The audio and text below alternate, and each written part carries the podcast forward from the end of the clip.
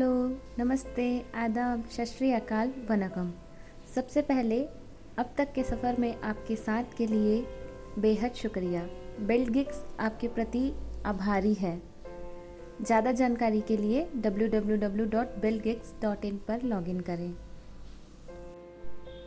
खैर बिल्डिक्स private limited के इस पेशकश में आपका हार्दिक स्वागत है, जिसका नाम है you me and biology Hindi में कहूँ तो आप, मैं और जीव विज्ञान। आपकी जानकारी के लिए बता दूँ, इस पेशकश की तमिल और इंग्लिश वर्जन भी उपलब्ध है, यानी कि मल्टी लैंग्वेज पॉडकास्ट। यानी कि आप खुद चूज़ कर सकते हैं कि आपको किस भाषा में सुनना है।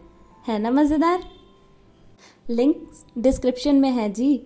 तो जब तक आप उबासी लेते हुए ये सोचिए कि ये बंदी कहाँ से प्रकट होकर पका रही है मैं आपको एक अद्भुत दुनिया की सैर कराना चाहूँगी। आप आना चाहेंगे? फीलिंग एक्साइटेड हाँ? तो फिर देर किस बात की? शुरू करते हैं बिना किसी झिझक के। खैर, इस पॉडकास्ट को लेके आपके मन में कई सवाल होंगे। कुछ उत्सुकताएँ होंगी, कुछ अनुमान और कुछ ख्याल होंगे।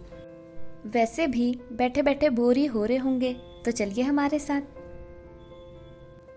अपनी आँखें बंद करके सोचिए आप टाइम ट्रेवल करके अपने स्कूल के गलियारों में सफ़र कर रहे हैं। क्या दिखा आपको? ये मत बोलना कि कुछ नहीं।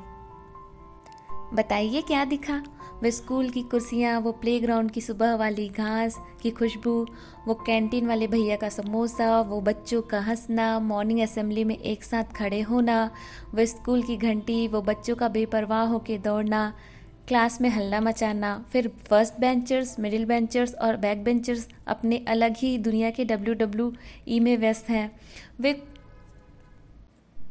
कोई अपने आशिक को ताड़ रहा होता है, ये जान, ये जानते हुए कि वो कभी उसकी हो नहीं सकती और तभी एंट्री होती है एक खूबसूरत टीचर जी की, जिनके हाथ में कुछ भारी भरकम किताबें और एक वुडन स्केल कहीं आपका पहला प्यार यही तो नहीं थी? बताइए।